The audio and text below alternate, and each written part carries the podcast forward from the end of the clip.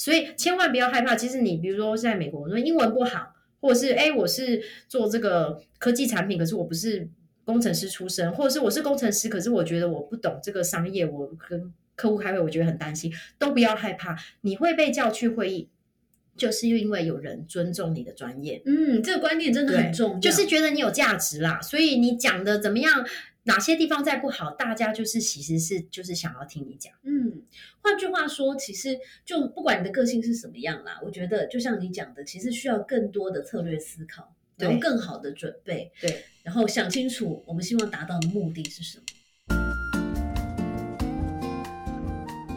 Hello，欢迎收听台版米兰达的只感可废，我是主持人 Shannon，用一杯咖啡的时间来聊聊职场和人生。我们知道，在职场上有很多那种特别需要沟通能力的时刻，比如说此刻大家最关心的可能就是，哎，现在年底了嘛，对不对？快要谈你的那个升官加薪的时刻，所以我们要怎么样跟老板说我是很棒的，我值得更好的。薪水，或是我值得被 promote，或者是我值得拥有更多的 budget 来做我想要推动的事情呢？嗯，首先，如果是加薪这件事情，我觉得有几个面向。首先，你得了解你值多少钱。对，那你值多少钱这件事情，其实不是只有一个数字哦。有时候，比如说，哎，我是行销人，我也是产品管理的经理，所以我可以做产品管理，也可以做行销，我也可以做这个其他公司的 CEO。那每一个角色，可能其实你价值是不一样。对对啊，所以。呃，一样，你就想你去买 iPhone 之前，你一定要先了解现在 iPhone 行情如何啊，你才知道要就是如果有去决定去买二手的 iPhone，才想说，哎，现在 iPhone 原价是这个一五一万，应该买不到，现在应该现在五万了吧？对，因为五万，那但是你这已经用了两年，所以我这样变成四万，或者是说你这个哪里坏掉，所以你一定要先知道值多少钱。所以首先第一步是先先了解市场行情，那市场行情可能根据。你想做的东西不一样，比如说像之前我跟轩仁谈过，就是说，哎，有时候是新兴柴火，你要一直加学习新的东西嘛。就比如说，如果你做跟以前很类似的东西，你或许可以赚比较多钱，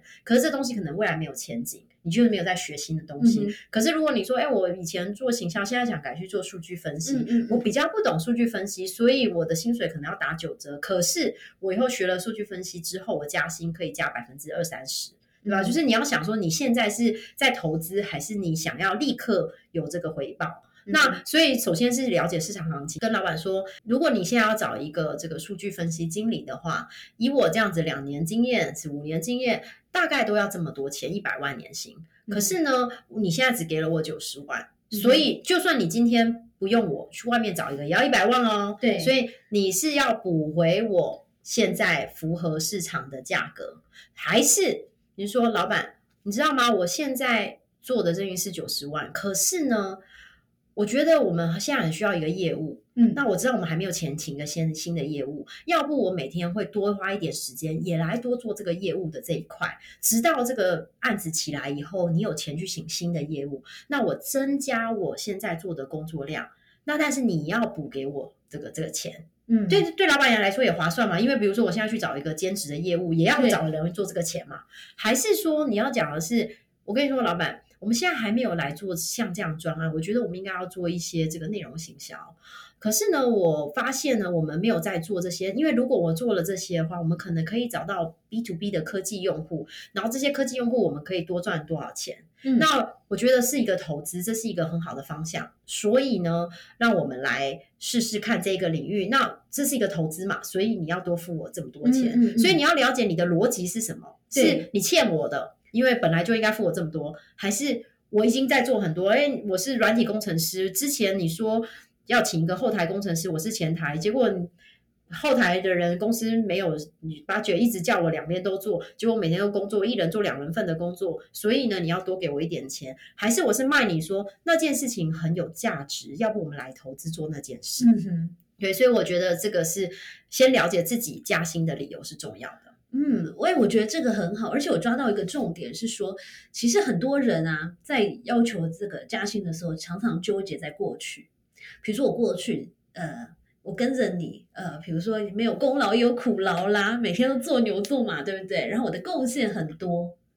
但是其实老板可能他要听的是未来是什么，对不对？对，就是未来你可以带进多少的 value。对所以我觉得谈这件事情很像是一个 business transaction。对，或是比如说，我们现在真的很忙，然后还没有找到这个新人，那反正你本来就已经有这个给另外一个新人的 budget，那我现在每天都加班，要不这个。预算你先放在我这里，我没有跟你收五五千，我只跟你收三千就好。嗯嗯嗯可是确实我的工作量变多，直到那个找来那个人，我们再回去。那可能可能做了很之后，老板就觉得你做的不错啦，不太不太可我觉得能再给你这个策略很减回去啊聪。明诶，因为站在老板的角度来说，我们给出去的薪水是不太好意思收回来，对呀，是不是？对，这是个哦这个很聪明，而且或者是说你，哎，我们是不是应该尝试这个新的专案？我觉得这个软体开发很好，要不我们也卖客人来做这个软体开发？那可能你就已经帮公司开了一个新事业体，新事业体可一定可能可以赚更多的钱。那更多的钱给你多一点时间。不算什么嘛，或者是说新事业体，如果我要请一个新人，那可能又多得多花五万七万。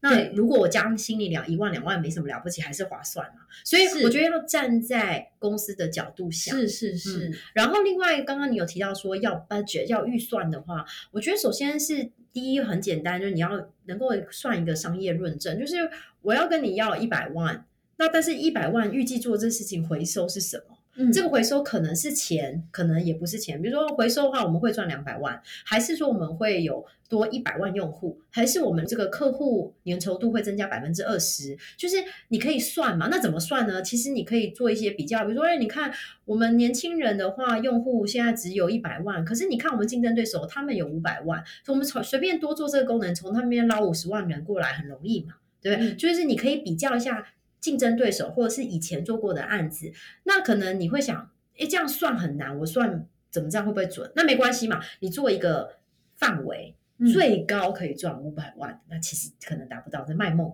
但是最低至少我们可以赚五十万，嗯对你不这个范围很大没关系，对可是至少你会觉得老板至少不会觉得说哦，这样听起来我们可能最后只算了十万，他心里有个底，知道是怎么样，那你就可以分三个，就是最基本的、最有可能的跟最乐观的，可能是会回收什么。嗯好，如果你没办法用数字影响的话，那你可以动之以情。嗯怎么动之以情？不是叫你跟老板这个谈恋爱，是说呢，你可以想说，比如说我们现在应该要把这个单位大家都不加薪，可是这时候你就会说，哎。可是这些员工他们这样子可能心最近都经加班了，心情会很不好，我怕他们会离职，或者是说，哎，我们虽然做这个案子没办法得到很多钱，可是你知道，因为现在全世界都在做 AI，如果我们做 AI 的话，我们未来可以多赚一点钱。你卖的是哦策略和未来，或者说我们立刻没办法找到这么赚到这么多钱，可是可能很可以吸引到一些年轻人，那这对公司未来的永续成长是有帮助。对，这些就是那你可能没有这个数字来证明，可是一定有其他策略性的考量，或者是动之以情的考量。哦，如果我们不做这件事情，没有这个八掘的话，团队士气会太差，士气太差，我怕会影响后面的哪个哪个专案。嗯嗯对，那你就可以用这样来说服老板。嗯然后另外其他就是有一些心理学上的一些小技巧，比如说在你讲一样东西，如果再讲另外一样东西，很多时候大家不会把它加在一起，会把它平均。举例来说，你说我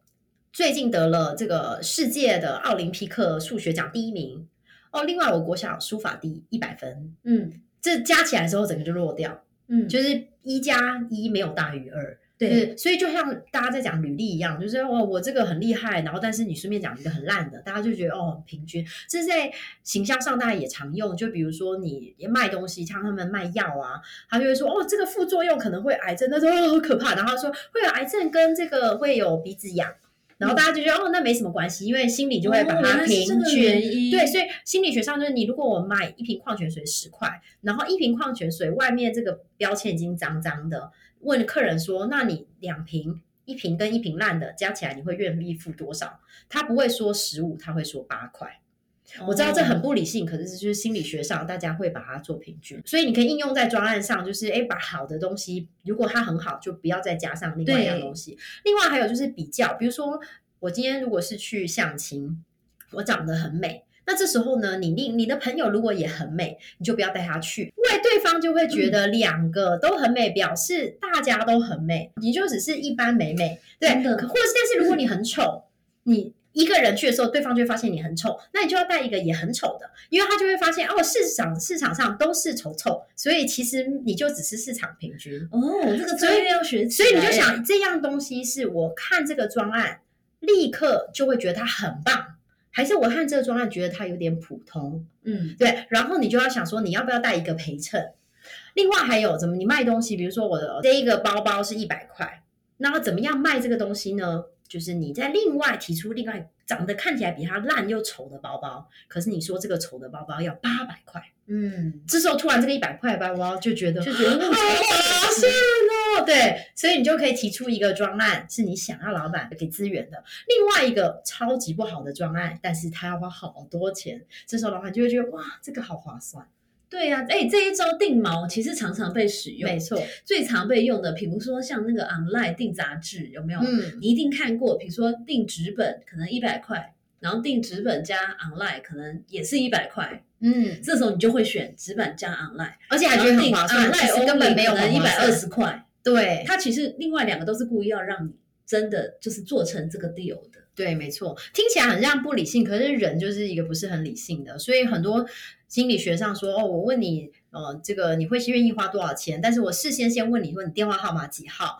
然后讲数字比较高的人，最后愿意花的钱就会讲比较高。所以你一样，你去要求加薪的时候，你可以定锚，就是先说，哎，我知道现在市面下上的嗯工程师都是三百万年薪，但我知道我没有那么多的经验，所以我只想要一百五十万。可是其实你虽然已经说那不是你想要，但你已经定毛了，让他觉得哦，三百五十万，你现在讲一百五，突然觉得好划算。哦，好聪明哦！好，那同样的招数可以呃运用在这个 interview 的时候吗？对，你在面试的时候也是一样，就是嗯你其实有很多心理学上的概念，比如说在离开之前。面试通常他最后一题就会问你说：“请问你有没有什么问题？”然后这时候呢，可能你就会说：“请问你们有供午餐吗？有便当吗？”然后他就请你出去，再也不要回来。这时候最后一题，或者是你可能会问这个一些是哦，你们公司最近股价很低，你有什么看法？对，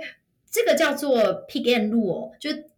通常你看韩剧的时候，如果它结局很烂，男女主角最后没有在一起，男主角死了，你就会觉得这部片实在太难看了。可是如果最后男女主角那个幸福快乐的在一起，你就觉得哦好棒，你就会觉得整部片都很棒，你会把结局对作为反映为整部片的。对就是为什么去那个旅行社带你出去玩呢？最后一餐都要吃很好。嗯对不对？你就会觉得哇，这整趟旅行实在太棒。其实前面都是吃炒烂，那所以你离去的时候，当然你还是要问你真心想要知道的问题，但是你也可以问一个让他觉得快乐的问题，比如说。哎呀，学人，你在这边这么厉害，你要去任何公司，Google、Facebook、Netflix，他们都会收你做 VP，你为什么决定在这一家公司？然后这时候我们就会说，哦，因为他们给我加薪了五次啊，而且在公司其实可以远距上班，谈时间很弹性啊，然后我同事人都很好啊，你就会带着这快乐的情绪离开面试。里面面试官离开面试，第一件事情要做什么？他要打开这个评分表，上面要第一个回答要不要雇佣。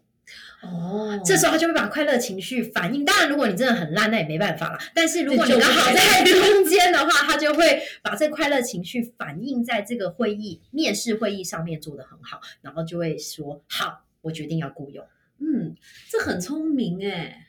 对，所以很多时候其实小地方的沟通可以用在很多不同的地方。你可能跟跨部门沟通、面试沟通、跟老板要钱，然后甚至你在你的家庭啊、平常啊、跟男女朋友沟通都会用得上。真的，还有一些就是举例，比如说，尤其大家现在去面试或跟跨部门沟通，最常遇到就是可能工程师讲什么，其他人听不懂，呃，在讲什么。那举例是很有帮助，尤其是有时候跨部门沟通很困难，就是哎，隔壁团队就是业务团队的跟谁哪个团队鸡同家讲，哎，那举例，比如说像我们之前有说同仁说，哎，我觉得很重要，就是敏捷开发，你一定要做两个冲刺，后面的有足够的这个 backlog 吧，大家都听不懂。这时候你可以就说，哎，你知道吗？为什么要有两个冲刺足够的 ticket？因为呢，就好像便当，你妈中午帮你准备两个便当，你只需要一个便当。为什么要两个便当？因为晚上你妈加班，你就有第一个第二个便当可以吃，或是你第一个便当吃完觉得没吃饱，第二个便当可以吃。第一个便当打出来不小心打翻了，第二个便当可以吃。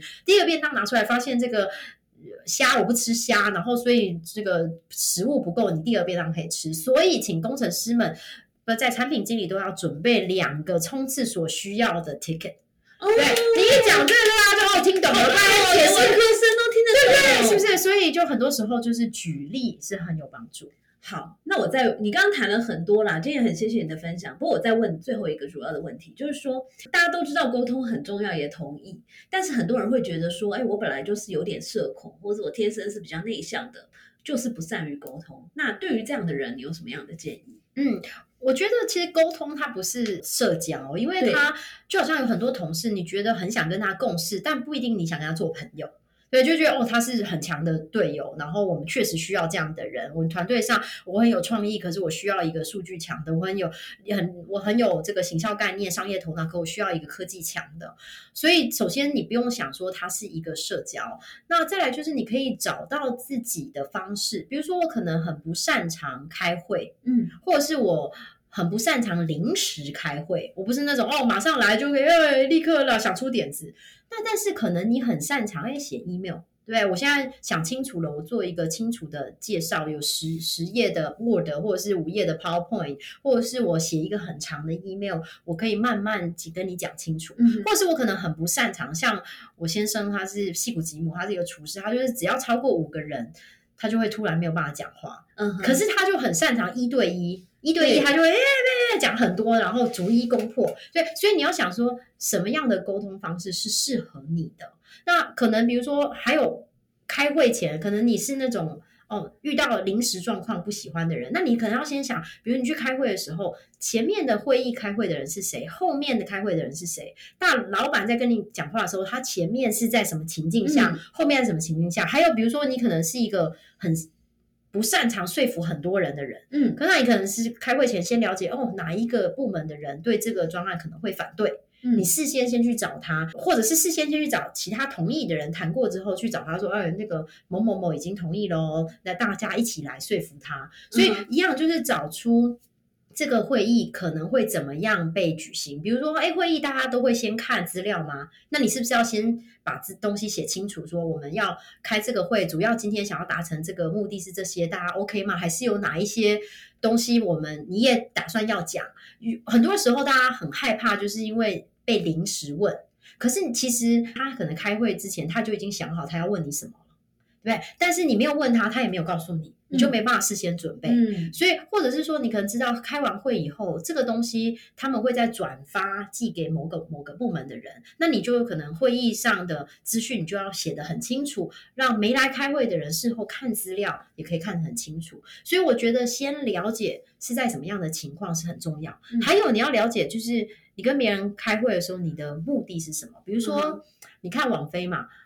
这个。预告片，预告片的目的不是告诉你男主角有没有死，预告片是吸引你去看这个节目，对对吧？所以一样的，你今天可能跟别人开一个十五分钟会，你的目的是希望他把大老板叫出来，因为大老板才能决定。对，所以你就是要吸引他，直到大老板出来，而不是要他说你你说好，你说好，因为你已经知道他不会说好。是，所以你要先想，我写这个 email 或者是我跟你开会的目的是什么？嗯，那如果你这些都有了，其实准备好就比较不会害怕。然后，如果你害怕社交人，那你可以用其他的方式，one on one 的方式、书面的方式，或者是小群组的方式来跟大家开会。嗯，可记得有人找你去开会跟你沟通，是因为他尊重你的专业。他觉得你可以带来价值，所以千万不要害怕。其实你比如说在美国，说英文不好，或者是哎，我是做这个科技产品，可是我不是工程师出身，或者是我是工程师，可是我觉得我不懂这个商业，我跟客户开会，我觉得很担心。都不要害怕，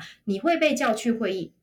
就是因为有人尊重你的专业。嗯，这个观念真的很重要，就是觉得你有价值啦。所以你讲的怎么样？哪些地方再不好，大家就是其实是就是想要听你讲。嗯，换句话说，其实就不管你的个性是什么样啦，我觉得就像你讲的，其实需要更多的策略思考，然后更好的准备，对，然后想清楚我们希望达到的目的是什么。没错，就是你比如说你今天，比如跟老板开会，你的目的是希望老板。核准一个预算，还是你希望他给你建议，还是你希望他纯粹只是盖章？我都已经准备好，你只要说好就好。还是你希望他帮你介绍资源，说哦，隔壁团队我需要别人的帮助，还是你希望得到另外的洞察，洞是用户洞察这样？那你开完会你要记得，如果对方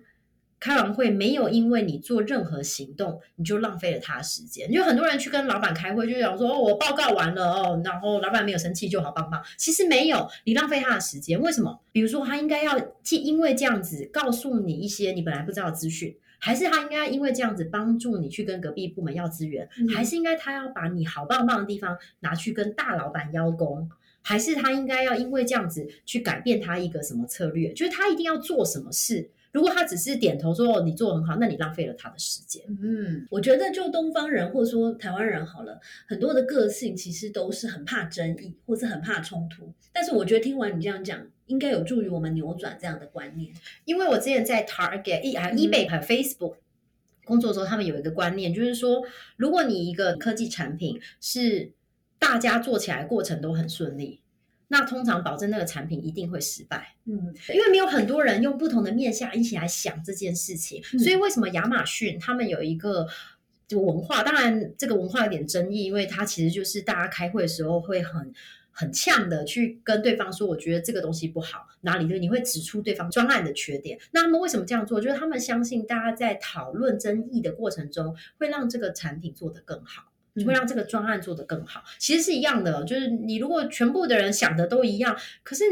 你确定你们全部人都是你的顾客吗？全部人都是你的客户吗？你的消费者不是跟你都一模一样啊？所以如果你没有很多面向的人、不同部门的人、不同文化的人、不同单位、不同个性的人一起来讨论，那你们做出来的东西一定不会很好。嗯，所以你过程会很顺利啊，做出来之后就会哭哭。嗯，没错。好哦，今天非常谢谢阿雅来到我们的节目，然后分享这么多的干货。那最后最后，你可不可以讲几句话勉励一下我们？尤其是有志于呃进军戏骨或是其他科技领域的文科生。嗯，我觉得没有人不擅长跨部门沟通，每个人都是天生的沟通者，只是你的沟通方式可能不一样。有的人可能擅长做简报，有人很擅长公开的跟大家。这个讲讲一件事情，可能有的人擅长一对一，有的人可能很擅长用做的方式。有时候做事情也是一种沟通嘛，对不对？所以你也要想说，你找到自己适合的方式，然后找到跟对方适合的方式。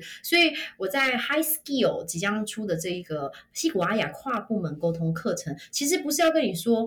这个东西就是模板套了就可以，而是想要教教你说你要怎么解析这里沟通出了问题是为什么？是人的问题，还是我们在这个这个工具上面没有先厘清要做什么事，而是一头一头栽进去就会做？比如说，就好像你去买便当，老板没有问你说要不要加辣，结果你做完之后，那个便当给你说，可是我不要加辣，那你就浪费了时间，对不对？你事先没有问清楚，那或者是老板我说我要买便当，然后我还要买真奶，然后买完之后发现哎我不够钱，一样专案有时候也会这样，你已经。觉得我们都要做这些，然后发现我们预算只有这么一点点，或者是我们人手或时间就这么一点点，对吧？所以了解清楚到底要求是什么，然后了解自己手上资源和时间是什么，这样才能够好好来配合。所以主要是希望鼓励大家，绝对没有不擅长沟通的人，而是你要找到对的方法来解析到底哪里出了问题，才能够好好的沟通。好，套句我的话，就是你要找出自己的沟通死穴和你的沟通强项是什么。对，没错，没错。好哦，非常谢谢阿阿雅，也希望大家在沟通力上面都可以更上一层楼。对，然后我们会提供这个 Sharon 的粉丝三百块的折价券，到时候会留在这个资讯栏上。好的，好的，OK，好，谢谢，拜拜，拜拜。谢谢收听今天的 Podcast，希望你喜欢今天的这杯咖啡。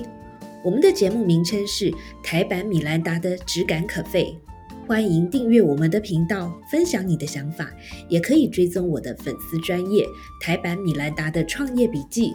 我们下次见喽，拜拜。